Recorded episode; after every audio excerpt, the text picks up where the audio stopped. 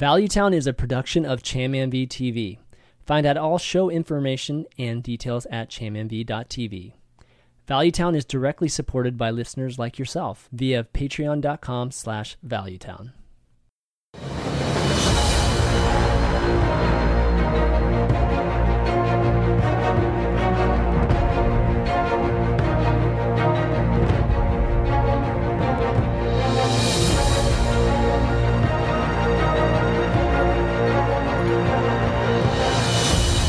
What's up? What's up, everybody? Welcome to episode 155 of Valuetown. I'm ChanmanV, and I'm feeling a lot of you know love in the air, being it you know having it be Valentine's Day. So I'm Ooh. happy to have my you know bromance here with Gaara and Admirable today. What's up, guys? Yo yo uh, yo. Yo, good. Yo, yo. I, I, am You're stealing my camera. lines, dude. I'm on camera at the worst time ever because my back really itches and I have to scratch it, or it's going to drive me nuts the whole time. So dude, you can just keep going. So we need a we need a Hearthstone back scratcher. Is that what we're saying? I, so we were just talking about Hearthstone back scratcher. we were talking about all this potential merch that Hearthstone's leaving on the table right now, and that pointy star. Yeah, yeah, oh yeah, pointy star. That's right. it rolls. It kind of like spins too. A Hearthstone fidget spinner. The, Boom. Oh, that that should have been a brainer. Like hire me, Blizzard. Ago. Hire me. I'll be in charge of the merch. Totally, man. Totally. no, uh, definitely happy to have you you on, uh, Admirable. It's been. I mean, it's been years. I think since you've been on the show, right? I think and it was I, Naxxramas was about to come holy out. Holy shit! Oh my god, that's yeah. like crazy long ago. Because I, I, I, remember it because I thought the three four man that has the death rattle put the demon play I thought it was a battle cry, and I was like, "This card oh, is boy. insane."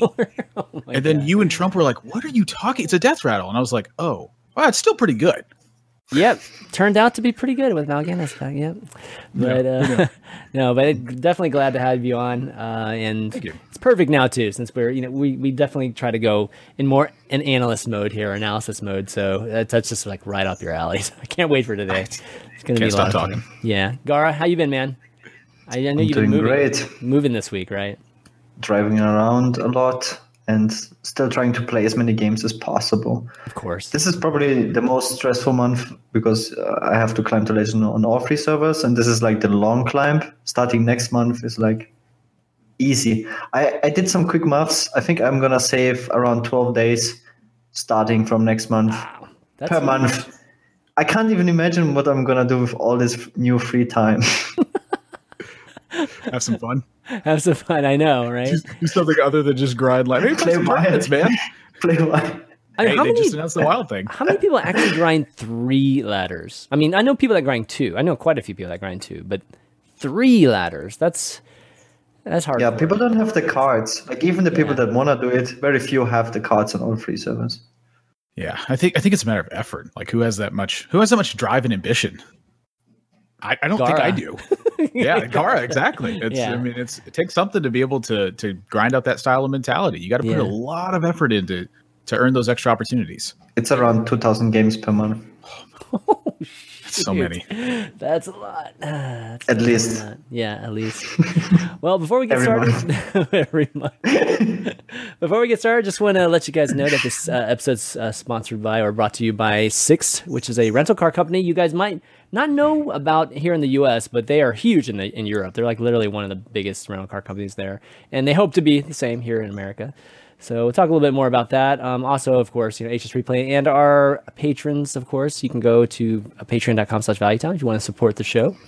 Uh, but yeah, this week, you know, Admirable, like we haven't talked to you in so long, so it'd be great just getting caught up with you. Like, you know, you obviously been cast in the HCT circuit for like long, like years now, and obviously got done with Worlds uh, a few weeks back. So what you been up to since Worlds? Uh, since Worlds, uh, I've been relaxing quite a bit. You know, I'm yeah. working on uh, look, looking at my schedule for this year. I'm trying to get everything more in order than it's been. It's mm-hmm. been fairly chaotic since I've just kind of been casting by the seat of my pants yeah. for a long time now. And uh, with the, the growth that you're seeing, not only from Hearthstone, but just from esports in general, uh, there's sometimes other opportunities that you know get talked about as well. And so being able to organize all that stuff has just been very hard. And I, I just needed some personal time off. Like contrasting it with last year's first quarter, I did TESPA and I was doing uh, like another ESL event, and then I was doing HCT, and then there was like another event that was going on there, and then there was Trinity Series, and I was gone for like 55 out of 60 days. Yeah, I'm like paying mortgage at a home that like I'm not even staying at for two straight months. I was like, oh my gosh.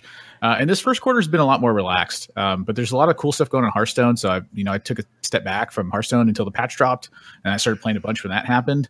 And I'm just really enjoying it right now. I think that uh, as much casting as I did, it took a lot away from my time to just be able to play the game and enjoy it. Yeah. Um, it's been it's been way different. I think Worlds was was incredible. I like that standalone by itself instead of uh, from BlizzCon now, and it gives BlizzCon that more Hearthstoney feel as well, rather than just being a big tournament.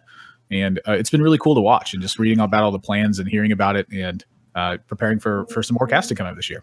Yeah, uh, yeah. Well, BlizzCon. Hopefully, they'll add more than they had this year to, to BlizzCon. I definitely would like to see, you know, some. You know, maybe they'll have the the um the global games. Uh, not global. Is global? Yeah, global games, right? Uh, maybe the finals are next year. Um, but how much of this year, uh, Admirable, is just you feeling more settled as you know just a caster? Because you know you're, you're part of the the regular main cast of the HCC you know casting circuit now, right? I mean, there's like six of you guys, maybe even seven or eight of you guys now, and you know, versus last year where you know you're still probably feeling like you want to do like every single event, you know, just still you know to have that kind of prominence. Um, is is it has it changed basically for you this year? Uh, a, a, little bit. I, I still want to do more events. Like that's what I want to do. I think uh, yeah. it took me a while to land there. You know, I was really competitive for, uh, for a number of years, just like name a card game that I played, and I was I was trying to be competitive at it. Yeah. And for Hearthstone, I was at the very beginning, but uh, it was so difficult, and there was a very big open space for for needing casting talent. And given that I have improv experience and radio experience, it just felt fairly natural to me. And I, you know, was pretty bad at it back then. I think it's hard to say that anybody was really good at it back then.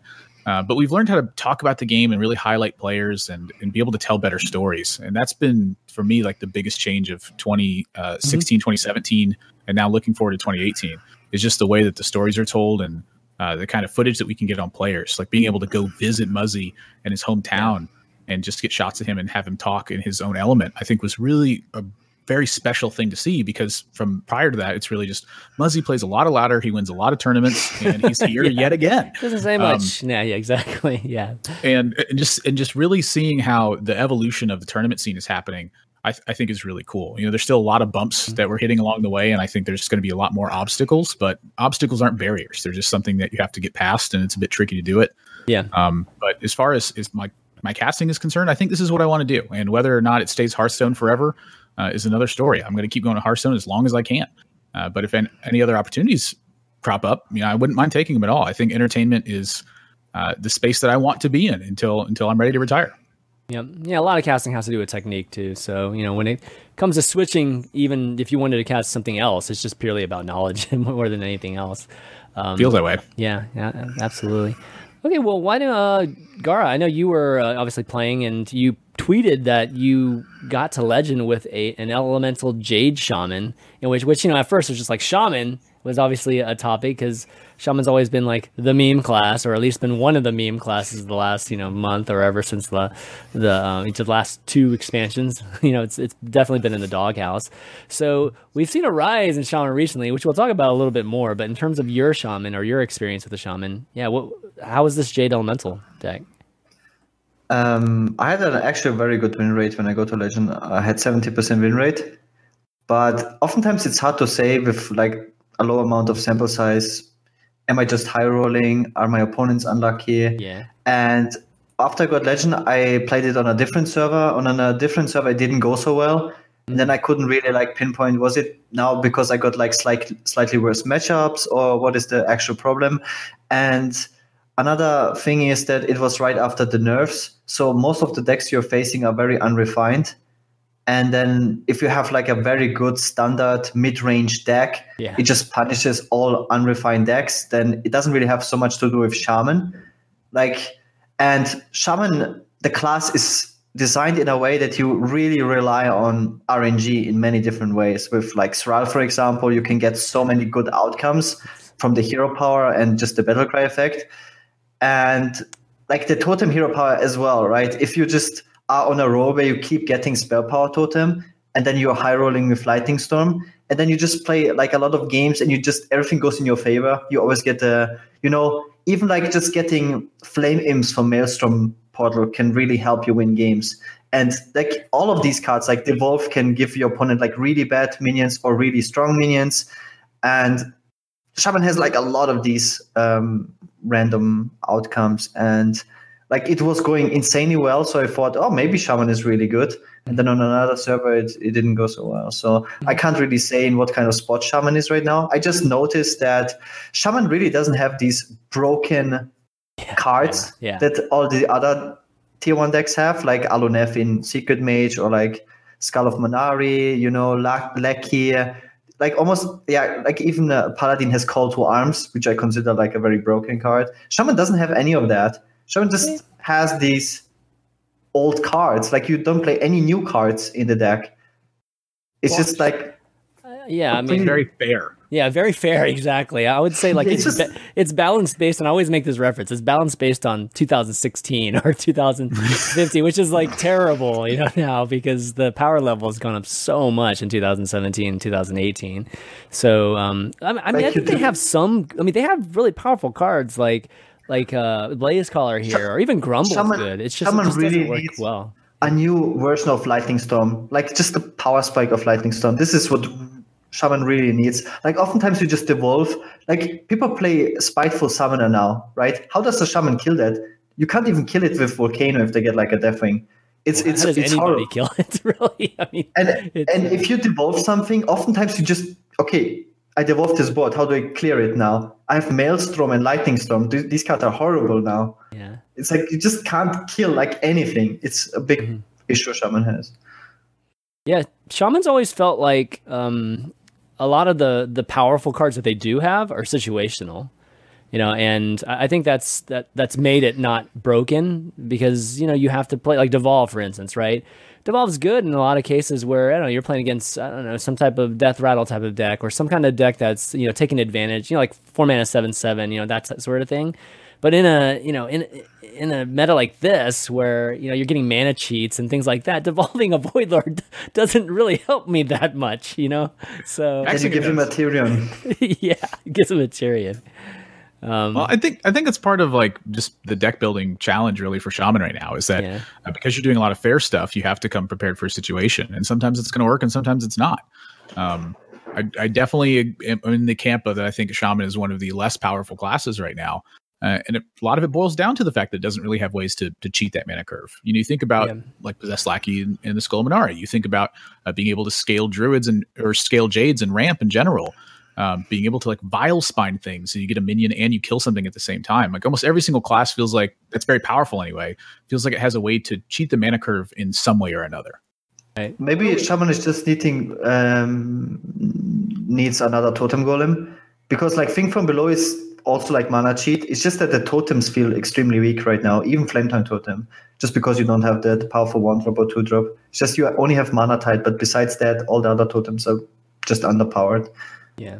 I mean, the closest thing to mana cheat that I, I think this deck has is what John Break, you know, came out with that one unstable eruption deck like a, a while back, right? Where you can kind of cheat out like a seven, you know, a four mana seven seven. Um, but overall, yeah, I, I think whiffing two expansions in a row is pretty, you know, indicative of of you know dropping off of the meta, you know, and. I- yeah, I, I don't know. I'm still kind of torn because I feel like that the Shaman Spellstone just is quite a scary card. Like yeah, being able to land that effect is like so massive, right? It's just we're not we do, we're missing like one or two tools to be able to make that happen.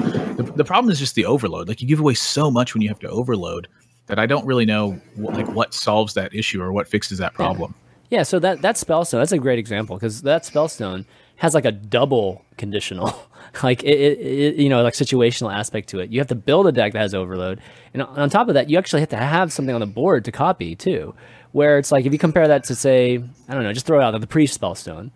I mean, you just have that stuff die, you know, and then all of a sudden it just comes back. You know, that's like so much easier to pull off, and it has almost equal happens, value. You know, when the also the basic effect happens, happens. What was that? I said I said the basic effect of the priest spellstone is also more powerful because it summons oh, yeah. two minions, and the shaman one only copies one. Yeah. So yeah, shaman definitely is on a different power level uh, even when, they're when it comes to being designed. Uh, you know, this can change really quick. We, we, were talking about Warlock a you know, a little similar to this situation, maybe an expansion or two ago too. It's like, oh my god, Warlock is so far behind, and this is crazy, right? This has historically been one of the few times this has ever happened, and then boom, one expansion literally flips the table on that. Um, Honestly, it was like Blood Reaver Gul'dan felt like is really what fixed that to me. It's like yeah. that card is so insane busted, mm-hmm. and you compare it to like some of the other Death Knights. Like Shaman's Death Knight is like a snowbally one, right? So if you're going to have that happen, you have to be able to snowball the game. Well, yeah. the cards that Shaman has right now are already snowball dedicated cards. So like snowballing it harder, it, it helps sometimes, but it doesn't really like fix the issue. Yeah. And you actually give up value sometimes with with Thrall in the long term. Like eventually you, you get down to, you know, top deck wars and Thrall Thrall's just he's awful in those situations. Yeah. Um so I think like just the Death Knight had a lot to do with that too. The fact that it was designed as as more of a snowball card than it was like a, a pure value card like Blood, Blood Reaver Gul'dan is. Yeah, I mean, you kind of continue on with some like more uh, shaman talk. Um, you know, even the evolved shaman, I think, has been doing better. Like in this kind of transitionary phase with the meta, um, it is maybe to your point, Gaara, about just mid-range decks doing. You know, if you can find one that's actually pretty consistent or has just enough power in that you know five to six turn range, then it's going to do well right now. And, and that evolved shaman is. I think a shaman that evolved shaman has really surprised uh, in terms of just how how much it's winning lately on the ladder and. Um, you know, I had a Tavern Hero tournament that I hosted this past weekend, and the two finalists had shamans in their lineups, and you know they were playing them because obviously Warlock was getting banned, or some, or you know one, one of the other uh, powerful uh, classes were getting banned. So um, Warlock, um, yeah, Warlock, Warlock, Warlock's pretty much auto banned uh, by everybody. Um, so yeah, I mean, I mean, is, is there something to that too, or do you think if you guys still think it's just transitional? Gar, you want to take this first? I mean, you're the guard. You're the best shaman in the world, right? yeah, I don't know. I like I stand to what I said. I just feel like it's not the strongest deck, right? I, I just feel like the other classes, it's decent, but for example, mage, warlock, priest, uh, like the strongest versions of those classes are just way more powerful, just because they can do busted things. They can just draw one card and probably win the game. Right. Kind of like I draw Skull of Man'ari. You don't have a weapon removal I pull out demons, what you gonna do? Just gonna lose. Like Shaman can beat those if they don't draw these super powerful cards, and if they do, like what do you do? That's how I feel about Shaman because Shaman doesn't have their own super powerful busted card. Mm-hmm. Makes sense to me. I just I just heard what you're gonna do, and I was like, "Void Lord, Void Lord, Void. you're gonna do." well, That's know, the only thing I heard. well, you know what's surprising about about Shaman against Warlock is that Shaman's probably one of the few classes that handles can deal with these these crazy powerful turns by uh, yeah, but not really, not things like that. Yes, in theory, yes, but Skull of Man'ari enables your opponent to get a demon in his turn, and yeah. then they go Q into into um, the sacrificial pact and then the demon died and they have two more demons. You can't hex both. If you devolve how do you clear the board? And then they come back with Gul'dan. How do you kill that? Shaman doesn't have a board clear. Gul'dan is the hard one man. That's like and then there's off after Gul'dan? Like all how the warlock has to do is just not die. And if they don't die like they just their cards just win. Like that's the nature of the shaman versus the warlock yeah. matchup. You have to actually pressure them and kill them and I that's I agree with Gar on this one. It's the reason yeah. why I think that it's uh, not the best deck is, is because it doesn't have one of those engines to it. It's yeah. very punishing to unrefined decks, but when your opponent is able to scale into their end game, it, Shaman just does not compare to it right now. Right. Well, since we're talking about memes, which we are talking about kind of a meme class there, let's talk about the another meme class, which is Hunter, and um, you know this spell Hunter, which used to be re- regarded as the Y'Shaarj hunter, uh, has all of a sudden taken.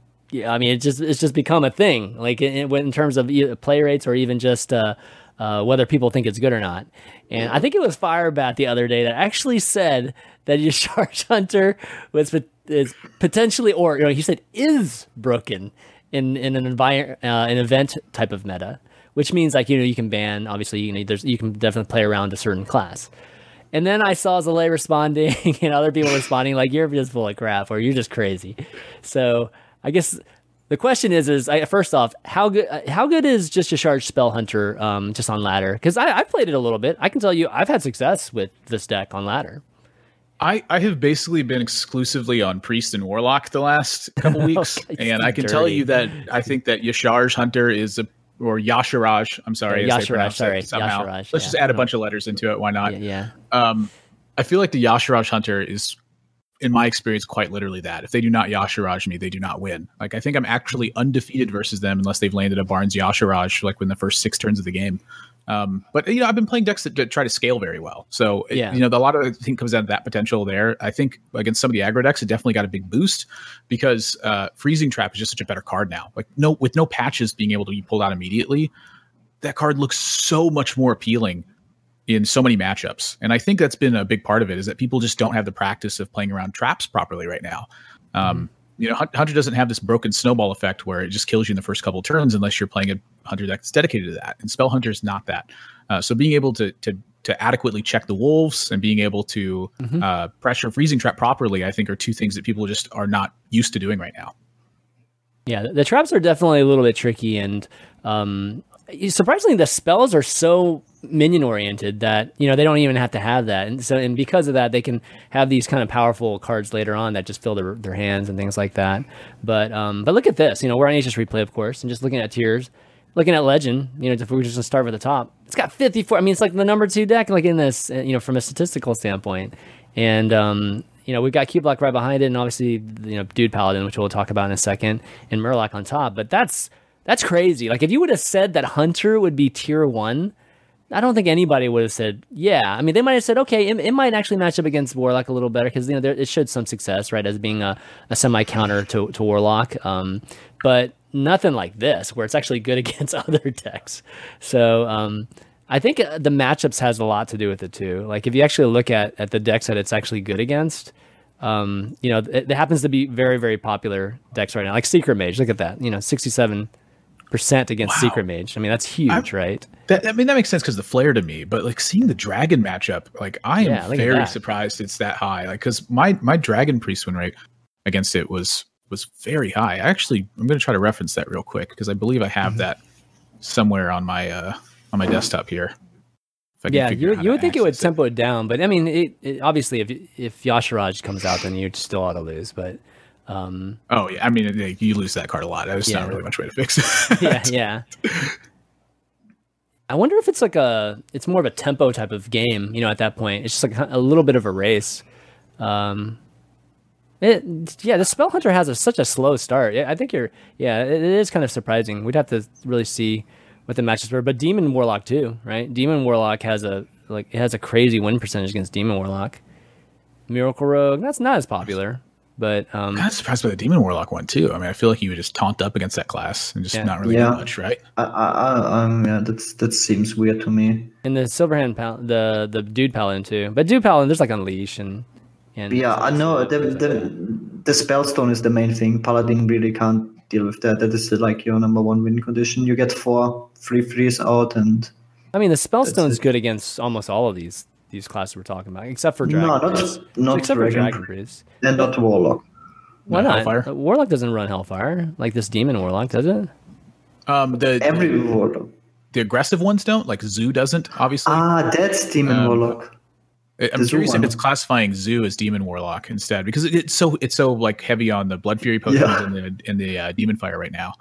Um, Yeah, that, a- that matchup seems like pretty good. There, there was a little. I mean, just to give you a little insight, there was a little bit of a, a meld of of zoo. There, we still have zoo. So if you actually look at, um, you know, like what's trending and things like that, there is still a uh, or not trending, but discover. There is still a zoo that that's showing up. Um, but we're starting to see, like this is zoo right here. But zoo is starting to cluster into demon warlock. So Yeah. I think demon warlock is basically the innovation. You know, just warlock evolving from from the what was zoo and a little bit faster. Yeah, it, it makes a lot of sense that Spell Hunter would be powerful against that as well because they're trying to stack onto one big minion, Yeah. and then you have uh, Hunter's Mark and Freezing Trap, and and sometimes you have Deadly Shot, and being able to handle the wolves properly. Like those are cards that are, I think are big liabilities uh, when you're playing a Demon Warlock deck like that. Yeah. Uh, when suddenly you run into these giant tools that are meant to tackle one giant minion at the same time. Yeah. Um, so I, I could see that matchup being quite troublesome. So against that, if that, if you're running into a lot of Zoob, you know that may be one of the reasons that Spell Hunter uh, is performing so well right now. Is is just partially that because my, my again my experience um, against Zoo Warlock has been quite negative. I've been losing to it a lot. Um, and it, you know, with Spell Hunter, it's like I've been, I've been beating that deck a lot. So I'm, I'm guessing they're preying on the matchups that I'm I happen to be quite weak to at the moment. Yeah, I I played a lot of priest too, and I had no problems with with spell hunter when I was playing priest. So yeah, that just might be a. Um, well, I wasn't playing Dragon Priest though. I was playing like Big Priest and other other types types of things. But uh, so yeah. But secret secret mage is extremely popular on all 3 mm-hmm. Oh yeah. Regions. Yeah, but and I think I, I, think we're getting to the point where secret mage is getting countered though. You know, like secret mage has been good now mm. for uh, probably a solid month, maybe even more than a solid month. And you know, just like every cycle, right? Every meta cycle, a, a strong deck, uh, like the the proper way to to climb is to counter the strong deck. Which you know, I think countering secret mage has been the way to go, at least in the recent weeks. Um, yeah, but it's still good. I mean, if we're talking all ranks, right? It's secret. Let's just do legend. I mean, secret mage. I still... hate secret mage so much. That's why Eater Secrets is being played so damn much is because of Hunter and secret mage. See, I, I found the key is actually just using plated beetle, and when they play the explosive trap, you just plated beetle it, and you're like, yeah. boom, yes. And I got N'Zoth fuel later on too. Yep, exactly. Yeah, you're you're definitely playing with my style too. That's exactly the type of Hearthstone I like to play too, is to counter it that way. Um, so another thing to talk about is really the Dude Paladin. I think that's been like you know the most uh, you know the most recent phenomenon, you know, and I know Dan, like on the competitive Hearthstone subreddit, you know, wrote a big old article on it, and um, Muzzy as well. Like I think he convinced Muzzy to actually play it too. So, uh, you know, Muzzy I think tweeted about how he he you know had his climbed legend with it or climbed high in legend with it. So um, yeah, the dude paladin. I mean, this isn't. You know, I, I think this is kind of replacing aggro paladin. You know, because aggro paladin just like the the kind of speed of aggro paladin um, ended up not being uh, strong enough to withstand just how you know um, just how easy it is to remove the, the minions in the end. So Silverhand or at least the dude paladin has more of an explosive feel to it, more so than just flooding and just like you know chipping you, beating you down just little by little. Uh, so, what are your thoughts? Are uh, thoughts on this deck? I mean, is this going to be around for a while? You think, or um, this is just more of a fad? It's it's a tough question to, to answer. You know, like the metagame, I still think is shaping, and we're starting to see decks emerge as the better ones. Um, but you know, what tools can you bring to the table to really douse that? Um, I definitely think Paladin is one of the stronger classes. And in my experience against it, Murloc Paladin has been a little bit stronger, I'd say. Um, but I may just be getting Megasaur a lot. I think Megasaur is like a really powerful card that uh, people forget about. And just being able to to Cold Light Seer outside of range of like Hellfire and Defiles and things like that, um, it can make it a really tough matchup for the decks that that I personally have been playing. Um, but it seems like it's a very strong deck. It's got power plays at every step of the curve. It's got great refill, and it will outright punish you if you do not ca- check it properly. And yeah. I think those are the, the makings of a very strong deck is when you you have those tools in place. Yeah, I also think it comes down to how how it is in comparison to the Murloc Paladin. If it will do better um, over time, then usually people tend to play the better version, right? And yeah. if Murloc Paladin is stronger, then people will play more Murloc Paladin. If the Dude Paladin is better, then people will prefer they're, that. They're more or less along the same lines. I mean, they're the same type of deck. It's just the slight speed of it, right? And you know, it's whether it's one's a little bit better in the early game versus the late game. Um, but we're clearly in this type of paladin, at least this era of paladin is is where you know where the strength is and uh, a control paladin's probably we're probably still a long ways. I was hoping maybe nope. you know uh, OTK paladin might might get some more more steam here, but no, that's not. Chip just wants, to, just wants to auction master Beardo and coin people to death. I know, dude. Come on, man. That's the good stuff. Die to the power of my exactly. money. Four horsemen, baby. Just die to the four horsemen. That's what I've been waiting to do. No, um. So yeah, I, I think dude paladin. We'll see it maybe in the next week. I, I was thinking about like doing a spotlight next week on it. Um, but this week, I feel like you know it's it's kind of showing itself as as a um, potentially super powerful deck. And if you look at popularity, it's it's kind of interesting because it's not very popular right now. Um, if you if you look at popularity, I think Dude Paladin's like pretty far down there. Which yeah, it's like it's down here. So I think it's just starting to get you know we're starting to see it. Um, and if you look at the win rate, the win rate's super high for it. Look at that; it's like fifty-seven percent, and it's like popularity yeah. so low. So it's like oh, so some of my thought on that is that I feel like in tournaments that that Murloc Paladin would be a little bit worse because I think you're often banning Warlock in tournaments anyway. Mm, um, okay. But like on ladder, it's like you know you really want to play Murloc so that you can Megasaur uh, some some. I'm sorry, you really want to play uh, the Murlocs because you want to Megasaur the war the Warlocks. It's a weird sentence to say. There's a lot of locks in there. um, like Megasaur is just it's such a card that can just stomp on them in the right situation. And uh, having access to to Sunkeeper Tarim and to Spellbreaker with Murlocs in play. I mean, sometimes mm-hmm. you just die if you get a Void Lord anyway. Um, so I, am curious to to see how that transition actually happens, like the difference between ladder where you can't ban Warlock and a difference in tournament where you can. Like then which one favors out? Yeah, I mean, situation. if you were to like, let's say you were just like trying to counter a, a Silverhand Paladin that's going to ban Warlock. What's the other class that's going to do well against it? Like, let me see. I, I mean, it uh, doesn't uh, have think, that many bad matchups. It's kind of crazy. I, I, mean, it is quite curious to see. Like, um, I, I, would think that the dude Paladin has a little bit better matchup against Paladin than the Murlocs does. That's sort of my instinct. I don't really know the matchup particularly. Um, but I, I would say that stuff that just like plays big stuff the whole way and can provide you big problems uh, can be a big deal. But at the same time, the speed of that really douses that. You know, I've had a terrible time with it against uh, playing priest unless I've had like the radiant elemental Northshire power word shield style opens. Right. It's been a lot less about Duskbreaker for me and a lot more about one minion that mm-hmm. continuously sits on board and chips away stuff. Yeah, that's that's divine. Also, also Silvername just recently got rank one legend with double Hungry Crab Zoo. Yep. yeah. And if more people are playing that, then you want to go away on two servers actually. I think he got one on NA as well. Okay. Just just so having snacks hate. daily. I know so much hate. hate then you would rather that. play Dude Paladin than Murloc Paladin. Yeah, definitely. Oh well, we're going to talk about some of the hate cards here, and then when we take a look at stats. But um, yeah, it's it's funny just how you know, a lot of the hate cards are just being utilized right now, whether it's it's crabs or silences or, or, or eaters or seekers and things like that. It's, it's pretty wild. At least people are just fed up with these these uh, specific types of decks. And that's that's a weird thought to me too, because I think the tech cards are just horrendous. Like you're giving away mm-hmm. so much in so many other mm-hmm. matchups to have like this one blowout win against a guy who you're not even really running into that often. Like if you're queuing into the same mm. actual person, that makes sense to me to have like a hungry crab deck ready to go. Yeah. But like if you're just jamming up like rank six to ten and like you're like I'm gonna I'm gonna hungry crab them. Screw you guys. You're, you're I'm gonna eat it and I'm gonna have a totem golem. Like no way, man. You're gonna run into hungry a crab is the next level. Warlock. Yeah, hungry crab is even the eater secrets. Level. The number of people turn four Eater of Secrets to me when I have no secrets in my deck is just astonishing. The last two weeks, I'm like, wow, you guys are really fed up with yeah, but that that's because, because of the popularity. I mean, if we go back to this popularity thing, right? That's because Secret Mage is so high and Murloc Paladin's high, and then we got Hunter somewhere down mm. there that's starting to get popularity. That I mean, Eater of Secrets is a different story because there's a lot more hits with that than you know crab. Crab is literally one deck like you're trying to kill, and that's it. Otherwise, you get a one-two-one. I don't get it. Mana. I don't terrible. get it either way. I think they're both terrible cards and okay. need extreme circumstances to be viable. But yeah. hey, everyone's experiencing a different ladder than everybody else. That's something I else. I, I, get I get extreme satisfaction from eating secrets. It's such good, such good feelings. Um, but okay, before we move on, guys, I want to remind you guys that we are sponsored by Sixt. uh, this episode.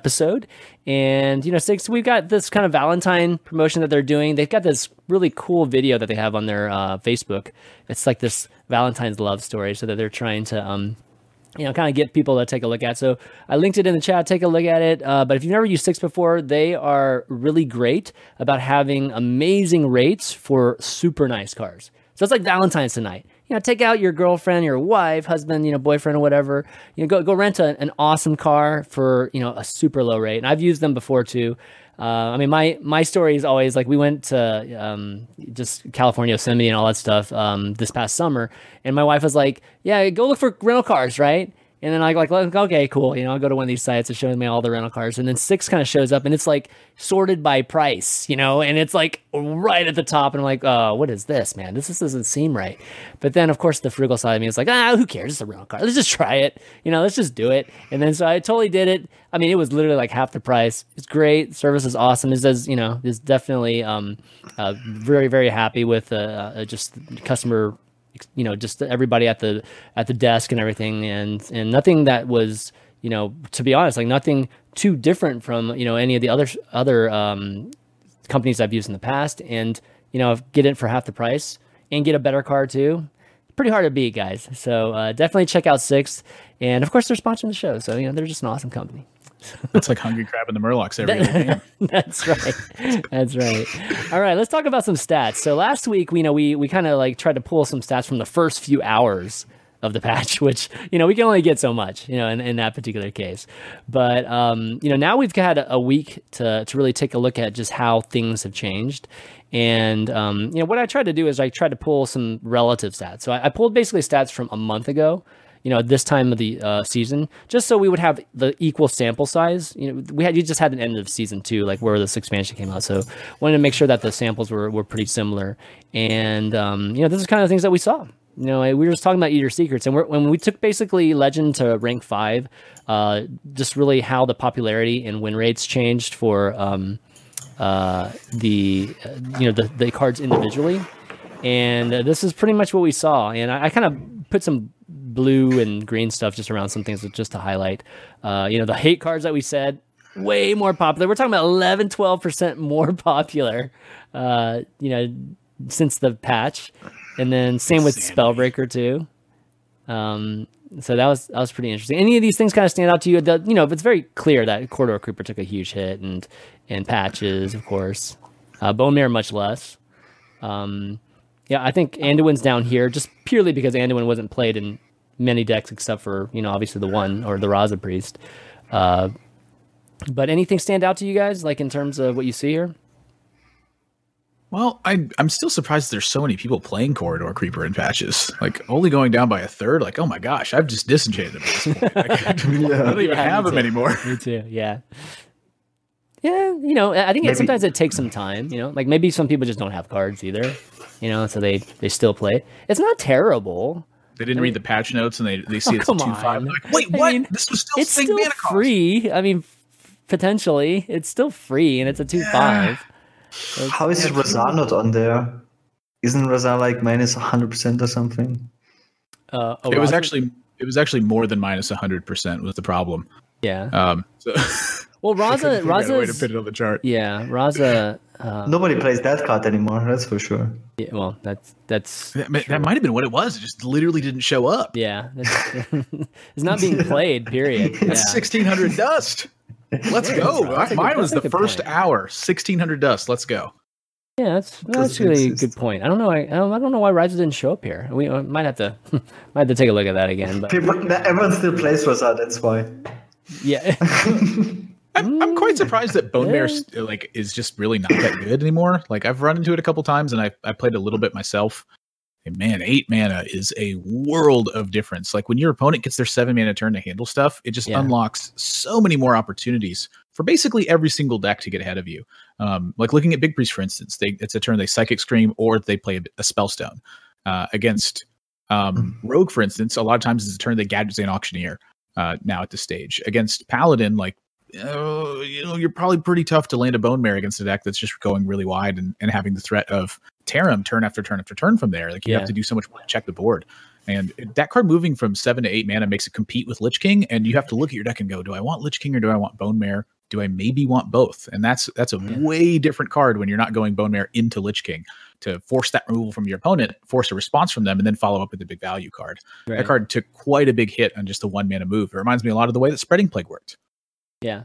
Oh well, I mean, of course it's going to take a hit. I actually I don't even think it's taken that big of a hit. Um, you know, I we'll we'll see. That Bonemare could still have it could go up, you know, over time, especially with the expansion coming out. If we can fill in that kind of six and seven gap in more um more classes, then Bonemare might, might have a, a you know just a place, right? But right now, yeah. just having to to have that open turn on seven, I mean that, that's much harder. Seven's always been a tough uh, place in Hearthstone. You know, like if you had a class that has a great seven drop, that generally was one of, it was going to be a p- powerful deck, or you're going to actually get a lot of play in it. So we used to all have one. Oh well, yeah, but you know, now I'm talking class cards. I'm not talking about like, yeah, yeah, exactly. Um, you know, one one thing, uh, another thing to notice too, or another thing to point out, and it's not really something that just recently happened, is that Spellbreaker, you know, obviously is like popular, went up nine percent, but it went up. The rank delta only went up one, and that's because it used to be number two, and now it's number one.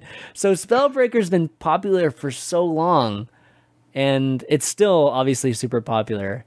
I mean, is this, is this the right way to deal with like Cubelocks and control locks? Because that's pretty much the only thing I'm thinking about, like why it's being so popular right now. Yeah, seven's pretty good. Also, like you run now double spellbreaker in some Cubelock lists. Yeah, now that, that you don't have to run mountain giants anymore. Just put the mirror. It's just it's, just nuts to me. Like like like how, how we discussed earlier, one way to beat Warlock is to kill them. And once you have the board, the only way to get through a Void Lord is most of the time a Spellbreaker. Like how else do you give them the finishing blow? And that's probably the main reason why people even play Spellbreaker, just to finish off a Demon Lock or a Cubelock. Yeah, yeah that, I mean that's yeah, what that's sure. what it feels like to me too. Like it's hard to fight that matchup from like an attrition standpoint. At a certain level, you're like, uh, okay, he's gonna have like 14 taunts in a row. So how do I get through this? And mm-hmm. Spellbreaker is, eh, and maybe it's a lazy answer, but maybe it's an effective answer at the same time. Um, I've most classes just don't have any any uh, like polymorph or hacks. Yeah, there's nothing you. I mean, there really isn't anything you can do about. It. I mean, it's either they get four taunt or you know they and you're basically done if they get four taunts. If, you, yeah. if you're any kind of aggro deck, or yeah, you it's, just try to silence and go through. I mean, it's just better than removing it. Like an equality or something doesn't get you through it, or like a deadly shot. You need yeah. the silence you're going to be on one side of the fence. You're either going to be the guy who's silencing it and attacking them, or you're going to be the guy who's going way greedier than that. And you're going to be like, have your void lords. I'm going to outlast that and have even more stuff at the end. And that's that when you have that sort of uh, divide, I really think that's one of the reasons why it's so popular. Is you're going to see people going for the more simple answer than experimenting a lot and taking a lot of tough losses because your deck's built wrong, and then figuring out, well, it's good versus Warlock, but now it's not as good versus the other stuff. Like it's a lot of work to build a deck like that. I think. Um, yeah. And I've seen a couple players try to do it, and I've you know watched streams for you know sometimes three or four hours at a time while a guy continues to tune a deck. And at the end, he goes, oh, "It doesn't work," and he scraps it. He goes back work. to control warlock. Yeah, back to control. Right, but right. but also Rin is such a huge problem. You can't outgrid Rin. Like one of the only ways to outgrid it with a different class than warlock is to Skulking Geist to get rid of the mm-hmm. pacts and then silence the Rin. Else you lose to Rin every time it's such a frustrating card to play against. I, I love Rin. I, I do I too. Think Rin is I like, like, I mean, it's a it's a big mana sink and like having the opportunity to like pressure your opponent while they're trying to go for it. Um, oftentimes put you in a situation where you're like, well, can I get trapped by a different outcome here, or should I just let him commit to this and slowly build the pressure and try to kill him? Um, I feel like it adds a really interesting deck building dynamic to it, where if you expect to face Rin quite often, um, you should have some sort of pressure plan in mind or you should be packing away to to fight adequately against Rin. Because one of the biggest problems I've had is when I play Rin, they print it or they faceless it, and I'm like, oh my gosh, I didn't think about that. oh, operative it. Yeah, because like sometimes I play it and I'm like, if they silence this, it's not a big deal. I have pressure to follow this up, and then they just copy it. And I'm like, uh, game just got yeah. weird. All right, yeah, let's yeah. let's figure this out. No, definitely. And the thing about Rin for me is that I just like different types of win conditions you know, and we don't have that much variety, you know, in in Hearthstone. So when we can actually, you know, have have a card like this, and you have to be really careful with it, you know, like you can't just make it crazy powerful because then it just becomes stupid. But I think right now where Rin's at, it's great. You know, like uh, I'm I'm waiting for the day where you know Rin is something, you know, especially in tournament play where you know, we might have been able to see it. Just the scenario just never came up really at Worlds or anything like that. Is where you have Rin and you're just like trying to rush down, you know, like to get, you know, just to like burn your opponent's deck because that's literally their win condition is like in their deck, right? And you're you're trying to play this like different way. Like Rin normally is just just a way to extend the game to like you know the the longest it can possibly be and win that kind of greedy game. But Rin becoming like a win condition, you know, in, in the first 10, 11 turns is actually really intriguing to me too. So it's like, um, it's like um, the classic StarCraft battle where you're trying yeah. to wall off the ramp before the exactly. get in. exactly. Repair, you're like, how much time do I have? Can I block it off? Exactly. Repair the, the, the supply depot. Yeah, exactly.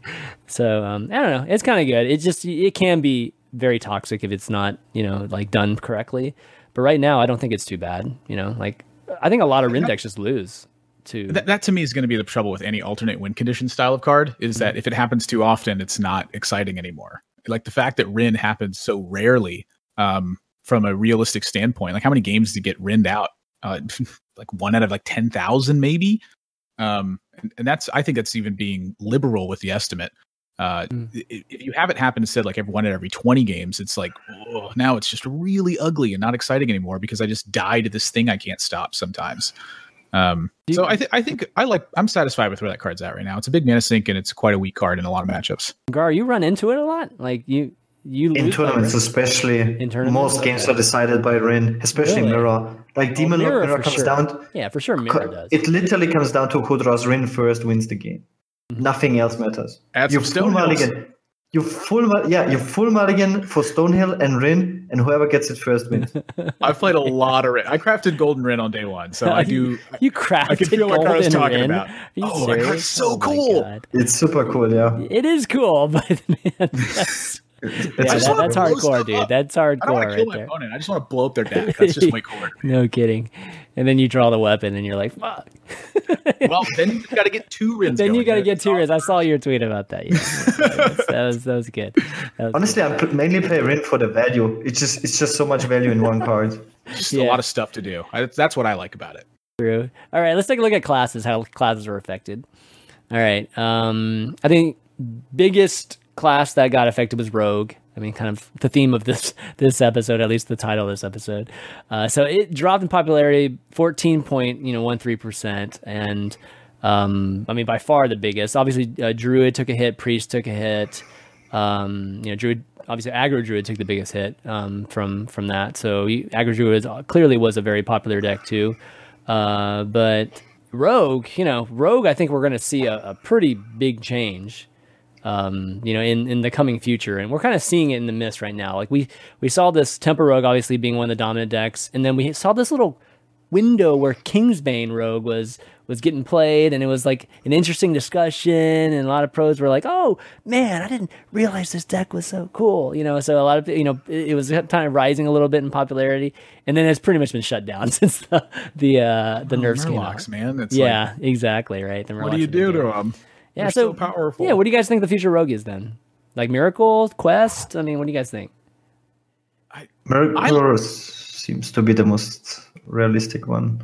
I With the would say. Fal'dorei, with the Feldoris and the the you know just getting those four four you know four fours down or whatever. Honestly, I, I I got destroyed uh, by a Malygos rogue who played really bad. Like everyone was agreeing, he, like he did some really big misplays, and he still ended up win, though. OTK. Yeah, and he still ended up OTKing me with like just Barnes pulling Malygos and just you know shift shift. he had sinister- Malik, he had Barnes too. I mean, it's Barnes. Holy I mean, crap, like- Yeah, yeah, but he had also like the Kobold, like the double spell power Kobold. He played that and then Shadow Step on that, and then Oh, that's kind of cool. like Oh, it, you- you believe it was it was so much like he really misplayed a lot and then yeah Valeera of course as well and then yeah yeah then you can just spam you can just spam like the sinister strikes and whatnot like it was so easy like for him to kill me it was That's it was- actually like quite interesting. Yeah. The idea of like shadow stepping and evolve kobold and then playing two of those in the same turn with Valeera. Yeah. And then trying to blow them up. That hmm, yeah I kind of like that. Yeah, idea. I mean, there's a lot of combos that are you know two card combos that are still great in Rogue. So I'm not worried about Rogue. I'm just kind of curious as to you know to what direction we're going to take because Rogue's been you know obviously super think- pow- powerful, but I think I think people underestimated how powerful Patches was in Rogue Yeah. and how powerful Swashburglar was as a well, card. did, did they underestimate it? Um, No, no, they didn't underestimate. think, I think we all knew it was quite good.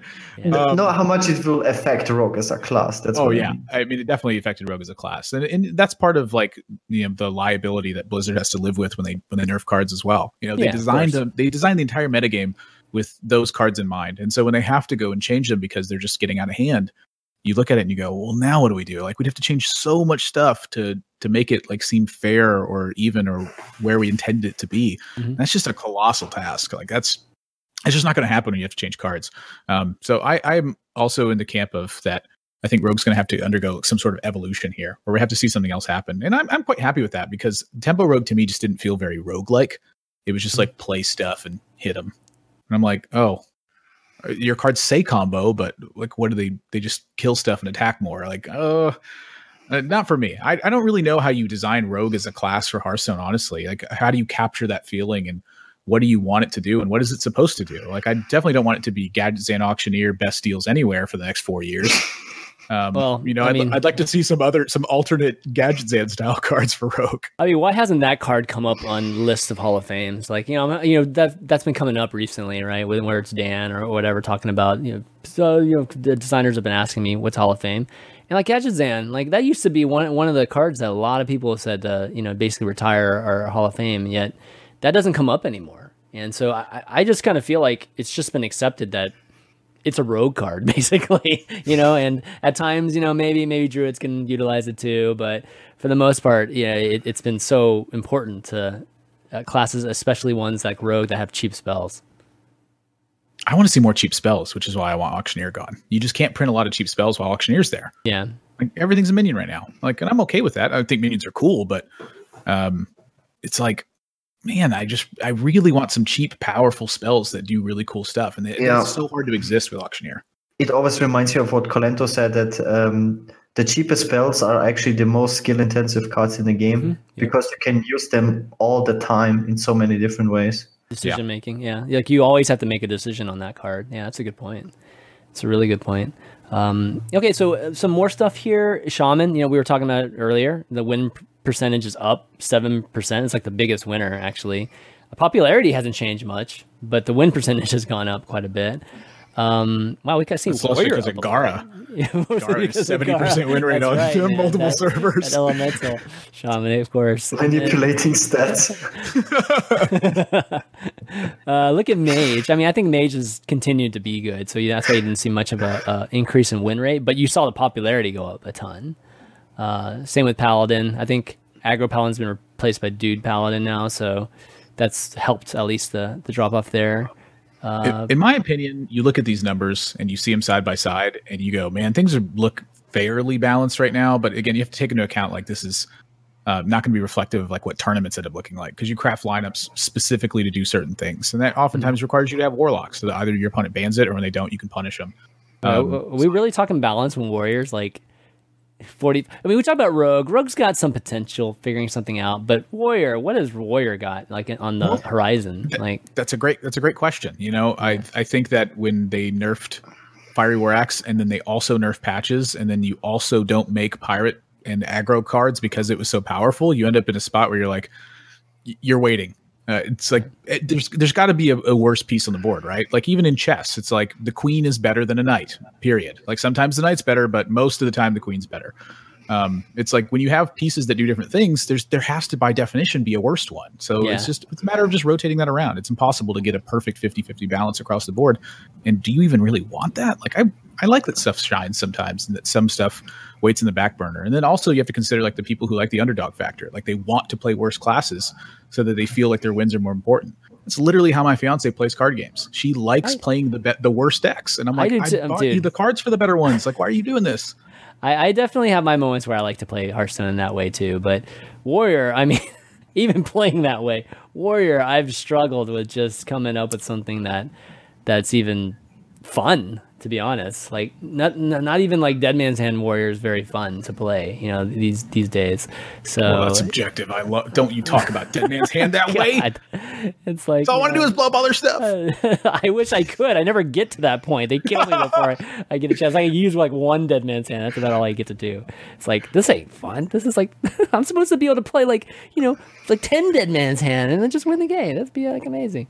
No, um okay, well let's move on. Pat maybe look at some matchups here.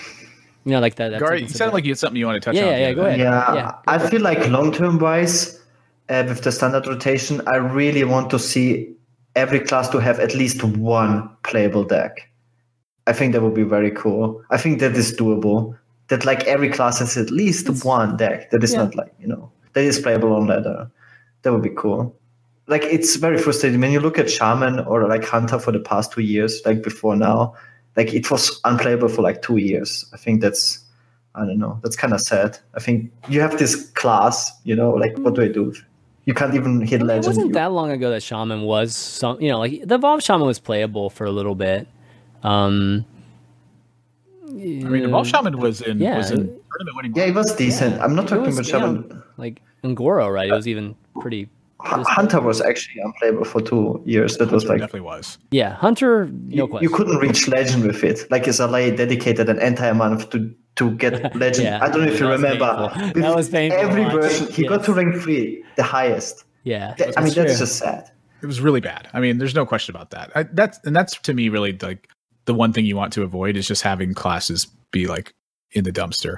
And something yeah. happens when a class gets too overpowered. And so, you know, you look back to how they addressed nerfs in the past, like, you know, Shaman did get the Spirit Claws nerf, but I think it needed I think it needed like multiple changes at that time. And like Spirit Claws honestly might have even been able to like stay how it was if you just addressed like their ultra powerful cards like Totem Golem and at the time it was yeah the, it was, was the three six guy that like made all your totems bigger. Like that guy was a big problem for a long time. It's like Shaman had so many powerful oh, cards that it ended up take ended up mm-hmm. taking like weak hits in in expansion after expansion because if you did anything Shaman related, it just would have like it just would have been a disaster how powerful that deck would have been. But I, recently, I think the hex nerf actually the timing was really bad. like when you play, it's it's uh, like Shaman yeah, feels now so bad just that. because of hex. Like you you don't really want to play control Shaman just because it doesn't work with the overload. Like back in the days, it, it made sense with the overload that hex cost a free mana for a lot of situations in place. And now it really feels wrong to play a four mana hex. I mean, yeah. what what is a control shaman win condition these days? You know, like what is it? Is it giant related? Is it like what it? I don't even know what it is. That's, a, that's a great question. Yeah, it's like the, right now it's next expansion. yeah, exactly. I mean, for a while it's like Bloodlust is a win condition. Now, not, even Bloodlust isn't even a win condition now. Like we're, you know, like that that that elemental deck you're playing is just your standard tempo deck that has no burst at the end. So it's kind of like, you know, that that's the biggest thing that it's lacking. And you know, these totem themes and these freeze themes doesn't really show me any kind of potential for uh, the freeze theme with that the freeze theme feels really wacky to me. Like I don't I don't yeah. quite understand it. I put a lot of stock into like flavor and design of stuff.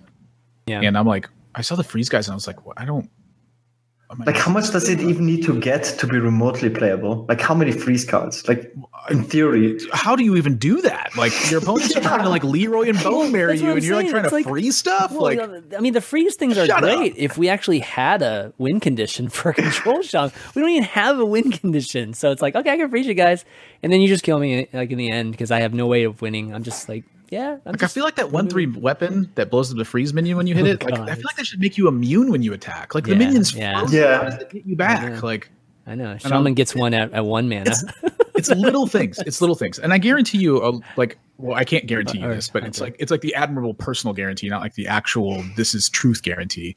Is that somewhere in design, it's like they cannot get the amount of volume that the Hearthstone public gets. You know, like Blizzard doesn't have the internal practice of being able to use HS replay data and copy decks and build them that way. They have a, a, smaller design team of people who have to get in as many reps as they can to balance this stuff. And so a lot of it probably is theory and, and well, do they, uh, you know, ticking things. But do they have you know, certain people assigned to certain classes or no?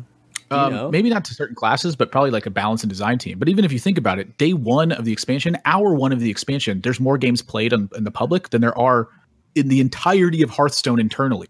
Like in the first hour of release, like like millions of games are getting played, and internally, like how could you ever get millions of games? You'd have to have like like like a hundred thousand employees to be able to do that. Yeah, but still, I mean, all right, what part of some. what part of Freeze told them that that was going to match up against Cubelock and think, you know what I mean? Like that, that there's Did such Q, a I mean, huge... Cubelock a deck they landed on. It took us like you know a good like three weeks as as the public whole of millions and millions and millions of games with the data being tracked. Like those decks, they creep up, and I mean, while they may have been intended design, I mean, they maybe they don't reach that way inside. When we when we visited the headquarters and we were talking like with with Brode and stuff, they they said they're usually focusing on uh, the combos. Like they're playtesting a lot with Malygos, like mostly Malygos, just to avoid that everything anything is possible with like with that to OTK someone. Yeah, but when you know. when you cheat mana, I mean, that's going to be super strong. I mean, we've talked about cheating mana for a long time, even in terms of ramp and and, and yeah. Right now we're we're talking about a theme, an actual expansion theme being cheat mana, and you know when when one one class doesn't get that, then there's going to be a huge issue. You know, we're we're talking like you know four mana seven seven means back in the day but at least you had three overload. Nowadays, you're getting four mana seven seven ish type of power for no nothing. I mean, like like literally no no huge, like big penalty or at all. You know, it's because the spells are too weak. Like for example, priest got psychic scream as a removal, which is the best board clear in the game. Yeah, and the other classes didn't. it's like, what do you do? what does a shaman do? Uh, Mage got some, but yeah. psychic scream is like, I just read it and I'm like, it is. But... Why? And that was at a time where Razakus Priest was the best deck in the game, and it's then they get better than Twisting Nether, and then they get Psychic Scream. It makes like it's sense. better than Twisting Nether, and it's cheaper than it. Like I don't. I, I so so, so Psychic Scream, like I think in a vacuum, is yeah, it's just insane, ridiculous, and we did see it you know, we did see some of the, you know, the the power of it when when uh, you know Razakus Priest was, um, you know, super powerful. But now, you know, in more of like a tempo based priest, you know, that, that card doesn't have a play. Like that, we bar- we don't play that card in Spiteful Summoner Priest, and you don't play that card in, in like Dragon, right? So, um, it doesn't stop the well, fact that it's broke. It's potentially broken. You know? I'm playing it in Dragon. I'm actually. Oh, you are playing it in Dragon, really? Okay. I actually don't have Dragon Fire wow. Potion, and I do have Psychic Scream. What? That's okay. That's it's been crazy. Insane. That's that okay. I don't so think that makes sense. But man, you just stick a bunch of Void Walkers and stuff in their deck, and you're like, have fun. It's, yeah, your, your next few draws are going to be going to be yeah. really great, top notch draws with those kobolds and mistresses and and uh, and void walkers that you got from that void All right. All right. By the way, cool. here's my Duskbreaker. yeah, yeah. All right. Well, um, uh, let's see. Why don't we talk a little bit about some news? Kind of move on from uh, you know talking about stats, but uh, we've got some news, you know, in terms of Tempo Storm too. So, um, I mean, it's something like I kind of knew about, so I, I, wasn't actually sure if the news was already out or not. But then I saw the actual official announcement. So, Amnesiac and Chalky are joining Tempo Storm. Amnesiac as a player, Chalky as a coach. So um, you know that that kind of completes uh, you know this I don't know this kind of three man team I guess you know of, of a you know who, a Tempo Storm that's going to be competing I guess for HCT with Amnesiac and uh, I guess with Saiyan and Muzzy and then Chalky coaching them. This is basically a play group that, that that's always you know uh, collaborating together anyways. So it made sense that they would you know kind of join the same team. Uh, yeah, thoughts on? I mean, Gar, you're you're obviously associated with Tempo Storm too, so um, you know thoughts on just these guys joining te- the team and what do you what do you think of uh, maybe them as as a team for HCT? I mean, they're all really good players. I yeah. think everyone knows that. Yeah, yeah. it's like if you're if you're following if you're following HCT, I mean, it's impossible to not have heard about them. It's kind of like yeah, yeah. I mean, especially Muzzy is like he was underrated for many years. I feel like like the pro community knew him, but he was still very underrated. Like all these players that are very good and don't have a big win from like I don't know, didn't win DreamHacks or whatever, they're like they go unnoticed and are underrated for so long. It's crazy. It's kind of like Crane, the same. Mm. It's like there's many players like that. And Muzzy is like definitely one of the best in the world. And yeah. Yeah, 2017 was huge for Muzzy. You know, like Muzzy finished like number one on ladder. I don't know how many times in 2016 and 15, but 2017 is where he actually, you know, finally got win. You know, like the the huge win, the breakout win. You know, at HCT, and um, so you know, he's definitely past that point. I mean, it's the same Muzzy, really. Like I, I never thought he really choked or anything like that. You know, like that was the whole big thing that you know caused by casters or not about you know having a stigma about just not doing well at, at these tournaments. But, yeah, no, but you know he's he's kind of gotten over that. Obviously, every much more popular now. You know, I'm sure his stream is more popular now too. Um, yeah, admirable. You know, I guess your thoughts. Well, I, to me, this is like one of the first big steps I think it's been taken with Hearthstone teams in quite a while um, where teams they don't hire coaches because a lot of them they see it as like impractical. It's like, well, how does a coach help you in Hearthstone? If you're that good, could you do it? And the answer to that sometimes is yes, but sometimes coaches have different angles where they help you prepare uh, lineups or they help you figure out what the actual best decks are, and then the player's focus can be pure execution. Like their job is to learn, learn the matchups and how those actually function.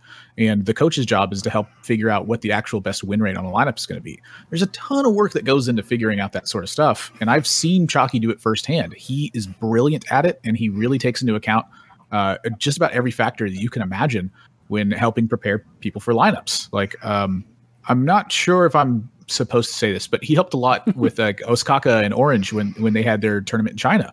He helped them build what their lineup was and, and what their strategy was going into it. Those guys' focus of the job was to execute in the particular matchups. I think that's a really important role for someone to have because it takes a lot of stress off the player of figuring out what lineup do I want to play.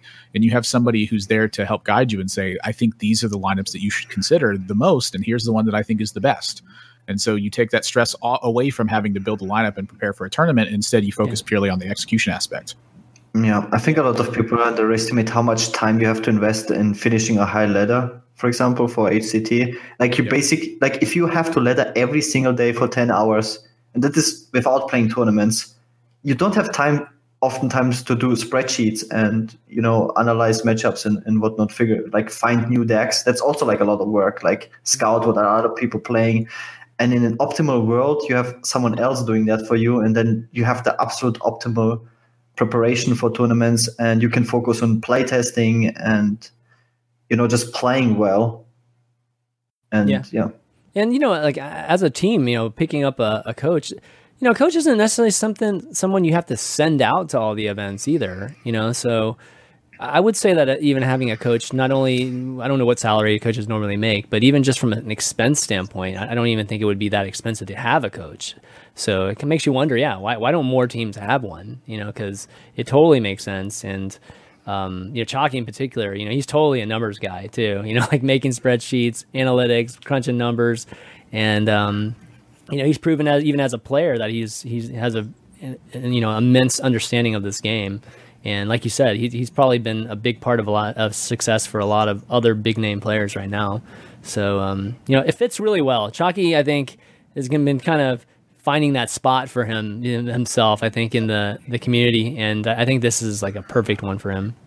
I also think it's just important with the timing of uh, the new team based stuff for HCT yeah. as well, mm-hmm. where the top teams are going to be getting uh, extra earnings for for placing as a top team. And Tempo Storm clearly has a focus on getting as much of an edge as they possibly can, and that puts everyone else on notice. If you don't have top players and you don't have a coach who can work with those guys, how are you going to take first place?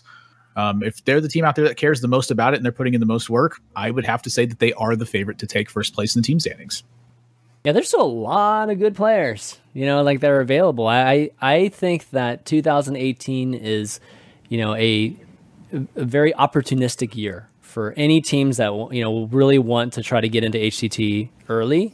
You know, this is the year to do it, guys, because I think by when 2019 comes out, we're going to see the team aspect of HCT be upgraded, and it's just going to be like a no-brainer that teams and organizations should get back into Hearthstone. You know, from that standpoint and then you'll you know be left with definitely much smaller player pool to pick from. Right now, we've got some of the best players in the world still looking for teams, you know, and um, you know if you're listening, you should probably think about that too. It's because Hearthstone seems to be heading in that direction.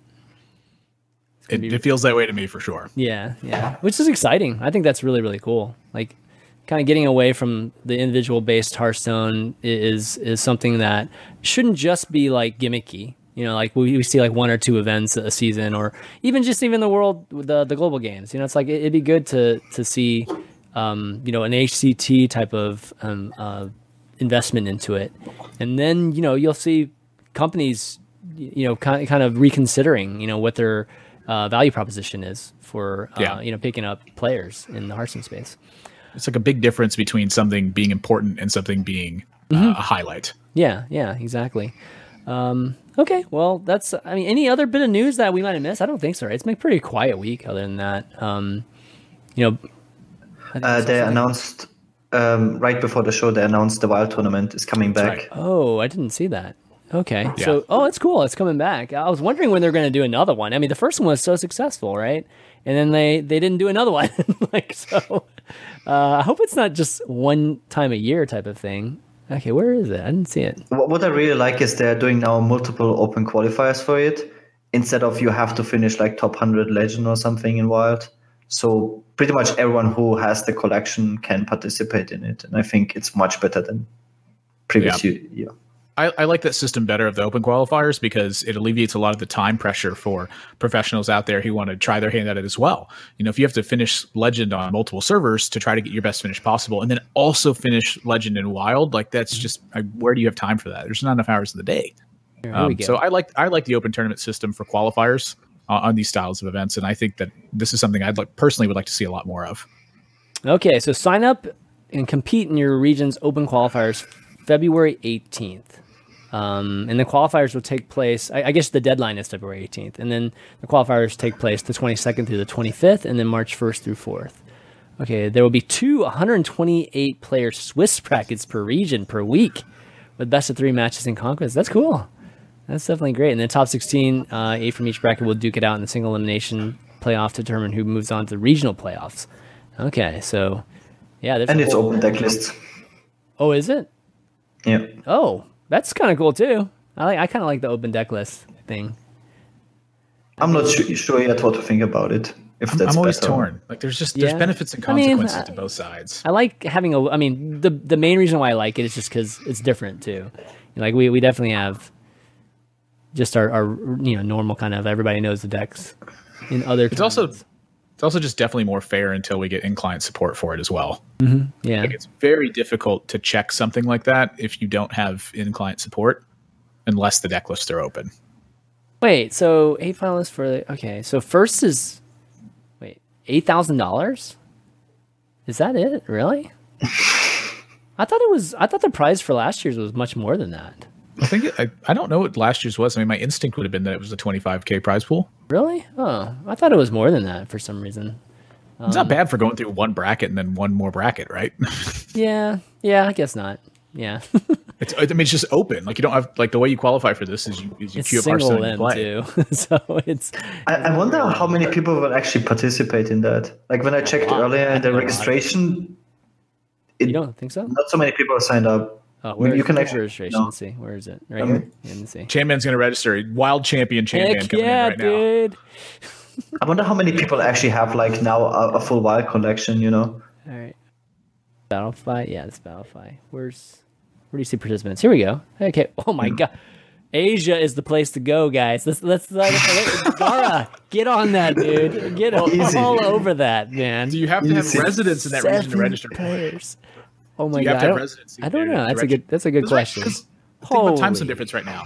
Like right here, it's it's two in the afternoon. In Asia, what time does that make it?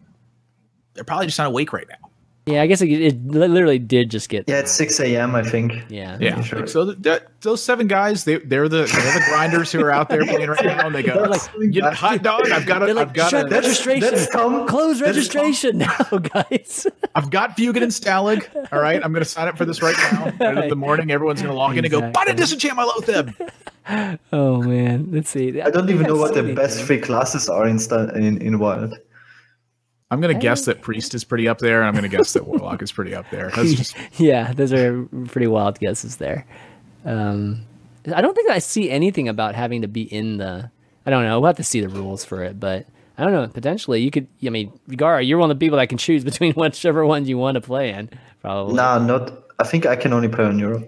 Okay. Well, 118. of That's a lot of people, residency. right? That, I mean, we, we, we have 128 um, person bracket, I mean, right? So if this was a standard tournament, it would already be like 500 on the waiting list. Just in comparison, I think. which, Oh. if you want to know why the prize pool is 25k, that's probably the reason. I mean, 25k Yeah. is still nothing to scoff at, man. It's still no, it's not. It's not. I'm just. I mean, I'm just spoiled from. I mean, if this is the only wild tournament for the entire Yeah.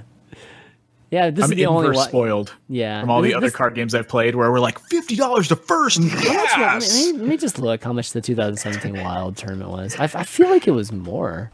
Gar, you remember those days?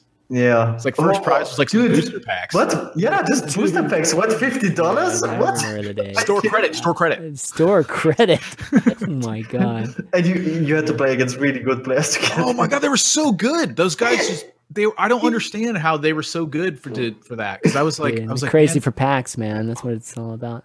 Pack crazy. Okay, I don't know how much it was. If somebody in the chat knows how much the last Wild term was, yeah, definitely let us know. Um, Control is gonna win this one. Controls. You think so. He almost I won the last gonna one. I mean, he's he's definitely. Oh, definitely. you got second, right? Yeah, he almost won the, the previous one. He's he is one of the best control uh, wild players, that's for sure. All right, um, why don't we take some time th- uh, give some thanks to our patrons who support the show, always the rock and foundation of uh, you know reason we're able to even do the show. So big shout out to our legendary producers Mike T and Go Tricks too, and then uh, a few others: Gary D, Bryce L, David C, uh, Alex F, Bruce W, Michael O, Graham S, Anthony L, Burst, Gabriel G, and Joel A. Lots more. We're gonna you know get to you probably eventually, so don't, don't worry. We'll we'll eventually, um, if you're supporting the show, we will read your name as a you know a supporter, and we just want to give you guys thanks for uh, doing that. And you can go to Patreon.com/slash ValueTown and support us. You can throw in a dollar, you know, kind of episode. It really helps out, guys, in terms of you know paying for any expenses that we have for this show and uh, just keeping us doing it be amazing. Okay, so anyways, deck of the week. Um, this deck of the week we did this past deck of the week we did Kingsbane Rogue, which you know went pretty well. And those you don't don't know about deck of the week, we always do this kind of mini thirty minute show with patrons and who and uh, kind of talk about whichever deck we we did and uh, you know just what our win rates were. I figured we'd do Dude Paladin this week, given that it's uh, kind of the hot topic right now. And you're probably going to win a lot too with it. that always helps. It's always a little bit more fun when you can win with a deck instead of just like, oh, that was a fun loss. As opposed to losing, yeah. yeah, yeah. Uh, so yeah, to check out the Dude Paladin deck, I'll post it on the patron site too. And again, like you can participate in it even without being a patron. Just kind of send us our uh, send us the win rate at valuetown at chanmanv.tv, and I'll definitely be uh, bring it up during the show. All right, Q and A. We got some questions from uh, the fans and patrons. John H asks, "Do you think it would be good for the game to change all the standard set class legends each rotation? Like um, Archmage Antonidas can." can go to the Hall of Fame for a cycle and then be replaced with Rhonin. Ooh, that's not a not, not a good an, an example. An example is what good, he's providing. How are, how are you going to judge him? You just said you like to play bad decks. you know, I like to play bad decks, but Rhonin's given me nightmares in the past because it just never works out for me when I use Rhonin. Uh, no, but uh, yeah, so rotating out class legendaries. What do you guys think? Hmm. Um, I, I'm all up for a core set. Like legendary minions are so specific. I don't know how much mm. because sometimes you don't get good. For example, what you would you do with Shaman? Rotate out Al'Akir and replace with Rune Cleaver. Then we have Rune Cleaver for like. Uh, like that's another good just, example. Like, yeah, I think that's a pretty damn good example. The other one that's bad. And you're like, you're like, yeah. What do you? What am I going to do with that? it's, like, it's just worse. I don't know. Like uh, I like like like some cards just feel very nice in a class, and then it's sad when they are rotated out. Yes, I guess it makes sense that we don't get to always play the same cards, but I think I'm really all up for a core set for sure. Not like legendary specific. Wow, this is this is a tough topic for me because I, I want to see like innovation in this area. Um, I personally like the idea of some evergreen cards, but the evergreen cards I like are stuff like Frostbolt. Simple ones, like, right? Yeah, it's like yeah. if you print too many burn spells, it becomes dangerous. But if you always have Frostbolt there, that just feels like a mage thing.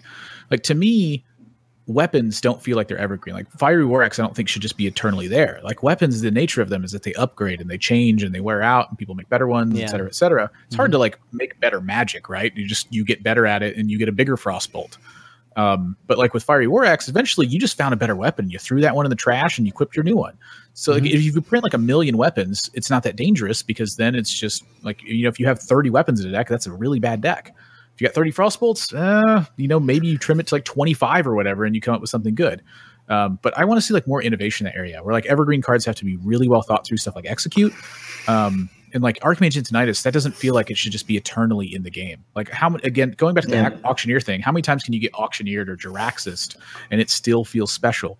Is sort of my opinion. So I would I would like to see that rotate around a little bit and like for me, the one I really, really wish was there was like a legendary card. So like picture just the legendary card, right? And then depending on what class you put it in, it was a different class legendary. So that way it's like everyone's first legendary, and then you can rotate that from year to year. Like you get to keep owning it, and it's different in all nine decks. Yeah, I mean, you could do something like that. So I'll, I'll kind of play devil's advocate here, and um, you know, there, there's something about the class legendaries, especially the ones in the classic set, um, or just in the you know the base set, that uh, is very iconic to the the classes. Like you know, we we know that, like Antonidas, for instance. I mean, that's a big part of just you know the mage class. I would say at this part, you know, historically, and even just like how we think of of the class. I mean, we have other ones too. I mean, there's there's definitely some that are stronger than others.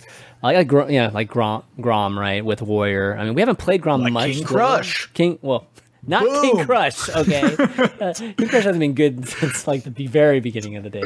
But um, but yeah. So uh, I I think that um, that element of the game is something that you know I think is still important because I I don't want the classes to just be be you know like melded together and you know like they're right right now even thematically I don't even think it's like super clear, uh, you know, with identity in, in some ways. Now that like even potentially wild growth might be going away eventually, who knows if that's rumor or not. But if Ramp's gone from Druid, then really Druid's just like we're just starting over, and it's just like names of cards are th- thematical, and it's not really style of play anymore. And I know that's limiting, but at the same time, that's kind of what makes Hearthstone unique.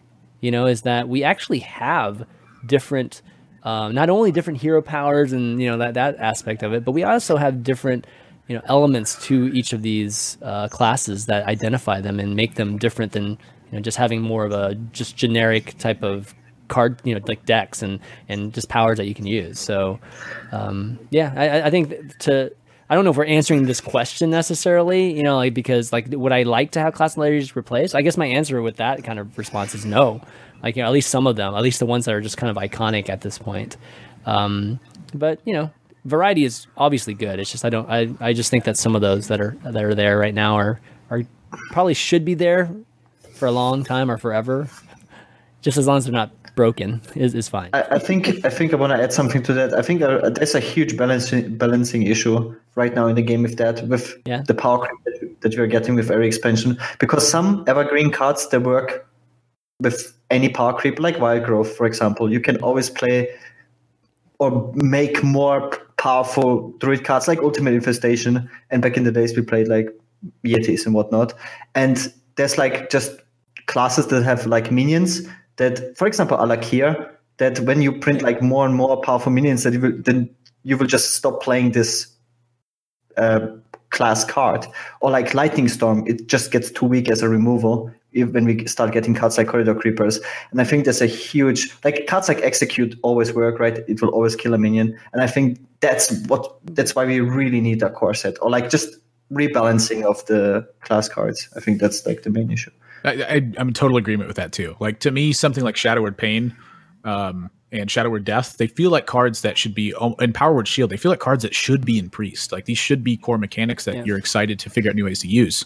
But for me, it's like, how many more times can I really Sorcerer's Apprentice somebody and be really satisfied with it? I think Sorcerer's Apprentice is a cool card, but like you know, maybe you make different takes on that. Maybe you make a cheaper version or a more sturdy version that cheapens spells that you draw uh, as you draw them. You know, I look at like um, what was that three cost? The shadow, the shadow beast thing that that uh priest had, where it was every card you drew cost one less. Yeah, subtracted one yeah. less. Yeah, yeah. yeah. Like to mana. me, that felt yeah. like so much more like a mage card than it did like a priest card. You know, but how yeah, dangerous is it in mage and stuff like that? I, I want to see like the cards that have those styles of effects have different takes on them, and the cards that are core, like execute, like frostbolt, shadow word pain, etc. Uh, those be really the core mechanics that you still still see there. Because if you print too many removal spells, it's a bad thing. If you print too many burn spells, it's a bad thing. Um, if you print too many minions, like well, it doesn't really matter. You, your minions are going to fit into a certain slot, and eventually you're going to scale out of that point. Is sort of my take on it. And so I'm for rotation of minions, and that's why I don't like the class neutral legendary or the class legendaries the way they are right now. Is because they're all minions. Or like Highmane in Hunter, it used to be like the core cards in so many Hunter decks. Like how long will Highmane be like the best six drop for Hunter? Until lions go extinct, I guess. Well, I mean, you're talking about Hunter class itself. I mean, there's not very many. I mean, there's just not a powerful card, like a more powerful card than Highmane, which is kind of crazy. Like, can can we say that there's never been a more powerful card than Hunter? I mean, uh, in Hunter like than, four... than Sylvana than than, than Sylvana Highmane? Has there Undertaker. been a more? That's not. They're all. That's not. They're all pretty nerfed though. I mean, Hunter's been like the most nerfed class in the game because it was so strong. Like Starving Buzzard used to be two mana. It used to be a two-two. I it was a two. It used to be a three-two. Unleash the Hounds was two mana. It was two at one point. It used to give all your beasts plus one attack and charge. Like the cards were just nuts. And like Hunter took this big hit where it ended up in a situation where Savannah Highmane slowly just kind of became its most powerful card. And what we saw is in order to compete with that, a little bit of power creep. It was early game power creep and some more sticky minions. And then as that happened, that card started to really take a back seat and not shine as much. Um, and to me, like one of the reasons that Hunter is as weak as it is right now is because its core mechanics are are quite weak. I think in comparison to what we're seeing in the metagame, where it's lots of waves of minions that are that are quite resilient to the tools they have, and then also just stuff that stacks up so big that by the time you land a Highmane, uh, you can easily get pressured out of the game. Well, they don't have mana cheat. You know, so that's that's the thing about Hunter. Historically, they've always had the most powerful, or at least the first half. Let's just say the first half in the history of like Hearthstone. They're they're three drops. They're two drops. Mm, maybe not one drop, but two and three, it was always the most powerful turns. And then you would go into a Houndmaster, which would basically just snowball on top of that. And so, yeah. like tempo wise, they always had the advantage. Animal Companion was like one of the, the most powerful three drops for a long time, even with the RNG involved in it. I think it still quite is. It's yeah, it's still good, right? Just, yeah, and then e- Eaglehorn bow too. I mean, like these Kill Command, these, these were like some of the most powerful three drops, and that carried the class for a long time. Now, like you literally haven't seen any upgrades to that. Like power level wise, we haven't seen anything more powerful than those three cards. I mean, the closest thing is Cloaked Huntress. Cloaked Huntress is probably the closest. What, what was that? Do I want upgrades to those cards? Well, that's I mean, what I mean. They're, good. So that's why we're we're kind of in this weird like Hunter's in a weird spot where they can't even get anything good. They try these things like late game, but it's like we can't even get the you know it's like they're they're losing early game now. Like the turns one and two, they lose they lose those turns a lot of times, right? And if, if you win you those think? turns, you win the game. So it's it's um it's a weird spot. Hunter just doesn't have very many dynamic cards. There, there was one more point I wanted to follow up with sure. on this, but I want to hear what what Gaara has to think about this first. About what the, the if you want more powerful cards for the or just like Hunter in general, like what what yeah. needs to give for this class in order for it to be something that's like appealing and fun. I think sometimes we have these cards that just I don't want to to be rotated out, kind of like Death's Bite in Warrior. Like I think Glaivezooka in Hunter was something like that. it just like or like quick shot, like uh, Glaivezooka and quick shot rotated out, and nothing replaced yeah. those cards. Yeah. And this is really what Hunter needed, and it fit like so perfectly in the class. Quick shot especially, like the, Hunter had no card draw, or still has no card draw, and it's just a perfect card. It's a, it's what Hunter needs a two mana removal card, like something that a draw engine when you run out of cards, and then it's gone, and nothing replaces it. It got Viper shot or something instead. It's it's a it's like ridiculous, right? And because it's a spell, this is why I really think you should really focus on class spells and weapons, right? Instead of minions. I really think it it like the longer the game goes, the worse it will get. It Hunter Hunter to me feels like the exception to the rule is that their spells or their minions can be one or the other. And if you think about a hunter traditionally, I feel like the the class is just lost right now. Its identity is all like yeah. There's no identity stuff. Yeah, hunters prey on weak targets. That's the nature of a hunter is that you hunt down a weaker target. So like, why doesn't hunter have more effects that do things when things are damaged? Like if you have more life than your opponent, or if you've gotten mm-hmm. below a certain threshold of life, yeah. or if that they have minions in play, or if you killed something this turn. Like I, like Hunter has nothing like that. Hunter's mark is really its closest thing to a, a weakened minion, but it weakens it itself, which I don't have a problem with. I think it's a great card. Um, but that, that's like something that's really missing in Hunter to me is the idea that you're preying on weak targets.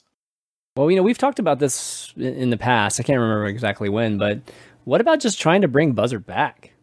Like, why don't why don't we why don't we lower it some? Like, I mean, right now it's five mana two two, right? Hmm, what about four mana two three? Could, could Buzzard have been like a two mana cult master for beasts? Is kind of what I'm wondering. And it's a starving Buzzard. Yeah, like why is why yeah, is sure thing, sure? I mean, just redesigning that card basically. Yeah. Like for me, it's like if you recruit more beasts, like they're starving even more. Why does he get stuff? Like it should get stuff when things are dead because then it vultures on these dead things, right? I don't know it's a little yeah. like I said, flavor is You're something making too much sense, Admirable. Admirable. that, that's that's the biggest thing. okay, well, we got another question here, Jason R. I'm sure you talked about this at some point, but have you ever noticed that when you drop from rank X to you know rank X minus one, you lose an extra star? For example, if you you are rank nine zero star and you lose, you drop to rank eight with four stars, and when you you sh- when you should be rank five with five stars. Does this seem right to you, or am I crazy? Um, yeah, it's it's, it's a fifty. It's yes and no. Yeah. Um, when you lose at one star on a rank, you go to zero star on the rank. Right. So then when you lose from there, you go down to the four star ranking on it because you don't have to. You don't ever get to the zero star rank. You know, whatever. If you rank up to that mark, you always go to one star at that mark. So when you lose that one, it's effectively like you're losing that fifth star on the rank previous. So you know, it's playing tricks on your mind. Yeah, like when you clear that level, it, it does give you a little bit of a buffer. It just doesn't you just probably don't realize it. You only realize it whenever you drop off, and then you receive the uh, you know the the opposite of that. Staring at it there, and you're like, what? yeah, yeah, exactly. Um, actually, we had one more question from uh, Ahmed. Let me see where it is. I gotta go find it. Talk about something else while I'm finding it. I can see Gaara's face thinking around right now. He's like, "Wait a minute, do I lose an extra star? Is, is that why the climb on some of these servers has been harder?" Yeah, exactly right.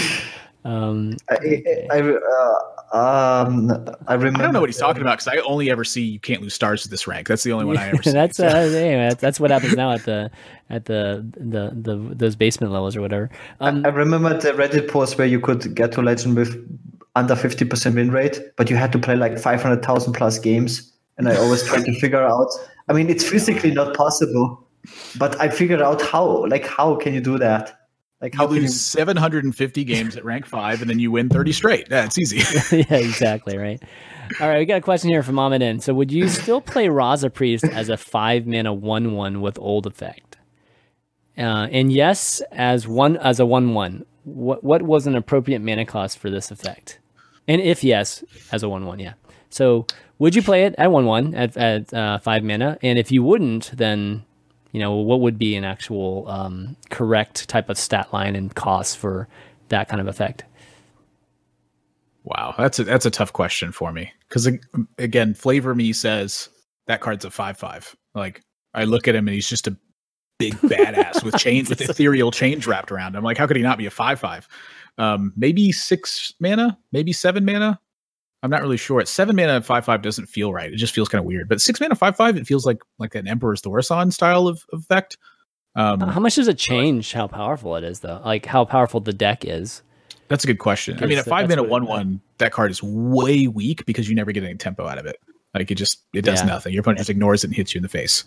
Um, but at five five, like you have to you'd have to slow it down still. So I'm not actually sure. At four four, it just feels like a weird card to me. Like I don't really see him like maybe if you shrunk the art a little bit, zoomed out on the art into about you know the art is affecting the way it should be. Oh my god! Yes, okay. man. Like like imagine if King Krush was like a, was like a four mana four four. You'd be like, what? He'd be better. He'd be better. better.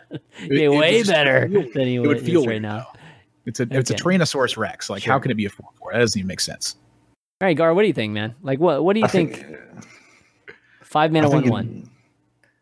I don't think it would change the deck that much. Like you also played like Novice Engineers and stuff. Like you played like terrible cards. Um, I think you would still play it. I think it would still probably be tier one. It would be much weaker. Yet it's so hard to get it out. Think about it. Like getting a five mana one one Raza out, it must be ridiculously hard, especially against aggro. Like well, aggro would kick survive? your ass. Yeah, I mean it would be yep. winning a lot. It doesn't die to your hand doing anymore. Is it That's true. That's true. Or or a Dragonfire if you you know run Dragonfire. So you can the mirror you can't shadow death it anymore. Yes. Yeah, yeah. That card you'd have to play it after Dragonfire now. Yeah. one one sounds like a buff to me. I, I will take it. I'll take it. it sounds like a buff to you. Oh my god. Yeah. But, yeah. Yeah, so anyway, I, I, wonder how much it would have actually changed if Raza would be a one-one. Like that would just be a weaker deck. It would just be a weaker deck. I, I think if it's still be played, it just would be a a much weaker card in the grand scheme of things. It's probably still un, probably still at the what I would consider unhealthy level because it still enables stuff down the road. Uh, against control, it wouldn't change so much. That's why. Like if you face against a demon lock or so. Yeah, against control, like, it wouldn't change much, but I think it would have a significant change against aggro. Like you'd lose a lot more against aggro. That five yeah. five yeah, body is either heals you five or you know like or starts hitting them for five. Yeah, hit, or starts. I don't, I don't, know about hitting for five, but yeah, maybe that oh. five damage, that chip damage is important later. But I take it back with all the aggro nerf, with patches being gone, Raza would be tier one easy, even with a Raza one one. okay, how do you yeah. kill a priest? yeah, priest? how do you kill it? Yeah, exactly. How do you kill a priest? Impossible. There's no patches anymore. It doesn't make any sense. It's impossible. No corridor creeper. So. No we don't know because it's never been done. yeah, right. All right. 10, 10 mana one uh, one one. 10 mana one one. Oh my god. That's a huge nerf to spiteful summoner, by the way. 10 mana one one. Well, some people wouldn't play a 10 mana 30 30 like ever. So 10 mana one one would never be. I don't know. What, what would the effect have to be for you to play a 10 mana one one? Um, Auto in the like game. Rosa, like Rosa. like Raza, no. What? yeah, you focus your mana. Anduin goes, yeah, yeah, yeah, okay. Hold on. Yeah yeah, yeah, it's pretty much what it is. Yeah. You would just get a free. Uh, I actually would muck up yeah. your board sometimes because you would have the one less slot for demons. the penalty for for playing it. Uh, when you get okay. the zero void lords, you mentioned like an Zoth effect plus healing, something like that. I think the Zoth could. I mean, Five. And get- do we ever man. think about the five seven? Let's be honest. Do you actually think about the five seven when you play N'Zoth? This is going to be my finals thing that I talk about. I think um, five seven N'Zoth. I was playing with Chalky, and he was playing the the Dead Man's N'Zoth Warrior, and we were trying to learn the matchup uh, for a tournament he had coming up. And he's in some mid range matchup, and he's holding N'Zoth, and he's like, he's like, I think I'm holding N'Zoth a little bit longer. And I'm like, you're getting back a Mountain Fire armor. He goes, so, and I was like, you're getting nine ten for ten mana. If that's not enough to win right now, then you're not going to win this game. And he's like, oh man, you're right. And he just plays in his off and just smashes the dude because he gets 9 10 worth of stats out of it. And I was like, sometimes 9 10 for 10 mana is just a good deal. It depends on how the game rolls. Everything's situational. And to me, that's the beauty of Hearthstone. Yeah, but see that whole point that you made there, Admiral. You didn't even talk about the five seven body. No, no 9 10 worth of stats. He got one mountain fire armor. Oh my! Oh, you're talking about One okay, Mountain Fire and, and it- together, together. Okay, yeah, Yeah. yeah, yeah, okay. That's You got yeah, 5 thought, 7 and 4 3. Yeah, yeah. Okay, yeah. It's it's definitely a big deal. Mm-hmm. It's it it's very similar to Tirion. How how powerful actually Ashbringer is, how powerful 15 damage actually is, because Oh. people still only have 30 HP forever. I think it's a big deal. It's like you can win a game just with Tirion and the Ashbringer. Like that's how powerful it is. People underestimate like stats. Just the People six six actually body. and the- underestimate Ashbringer. Yes. Really? No, no, the, no, no. Like how low 30 HP is. Like you, if you have temp, like people underestimate tempo as a win condition. Yeah. Like if you have, you know, this is why Spellbreaker is so strong in a lot of situations. This is why I like got to Legend with Shaman. Like you, you get this one turn, you get tempo, and then you just win the game. It's it goes so fast in Hearthstone. You have like a big body on board.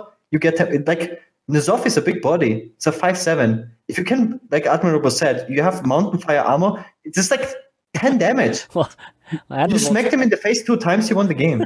yeah. well, Admirable taught me a long time ago. Just go to the dome if you're ever, ever like uncertain. Just go to the dome. So yeah, Does Will your opponent's minion kill you? If no, hit him. right? exactly. Easy flowchart right there. Just think about double Mana Wyrm opener. You can't kill it on like in two turns, you're dead. Yeah. You're just dead. Hitting them, man. Yep. Putting a clock on people is very powerful. It's I think it's the most underrated thing. You know, looking at like Chalky's tweet, for instance, where he had like the, the three twos in his pre stack and he had an enormous win rate in the priest mirror. It's literally because he's coining out a three two and just hitting him, and then he's playing another minion and he's hitting him. Right. And then three turns later, they're like, I'm at 14. Yeah. like, then they're, they're like, Raza, and you're like, play my own Raza, hit you some more. And you're like, I'm gonna die. I'm just gonna die to like random minions. Minion Fun rush. fact, fun fact, random fun fact. The highest win rate cards against Jade Druid were like cards like Golaka Crawler just because you played a dude on turn two. yeah. And they wild growth. It's You play a true. dude turn two and go It's deal face. like six damage. It's like a Leeroy. Exactly. Leeroy. oh my god. It just has All to be on turn two. Yeah, yeah, it yeah, just has to be. Better than Leeroy. It doesn't give It's you true. opponent You're gonna do more damage. So Leeroy, It's got three health. It doesn't even try to die to Jasper Spellstone. OP. that's something we should look at one of these days.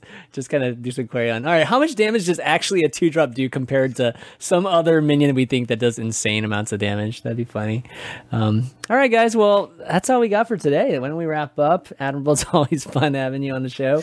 Uh, thanks for joining us. Got any shout outs you want to do before we take off?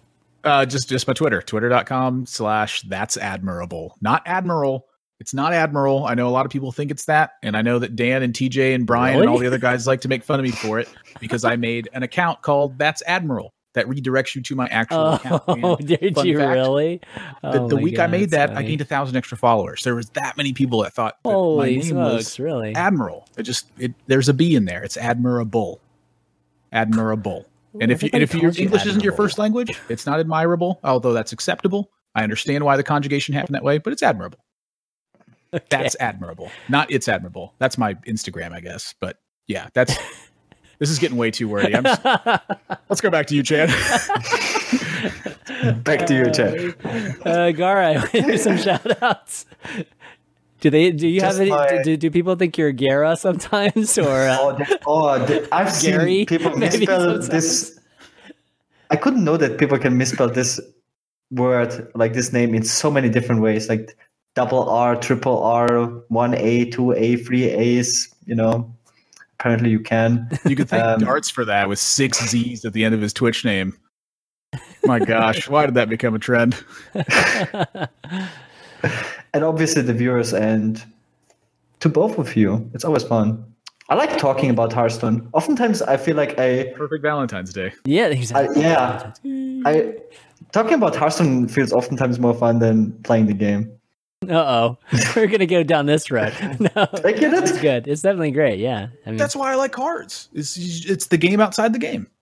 Yeah, Imagine this guy gets to talk, just talk. He, his job is to talk about Hearthstone all day. So There's only nice. winners, no losers. exactly, only winners, no losers. Uh, I'll round things out. Thanking uh, obviously you guys too for doing the show, all the viewers for watching.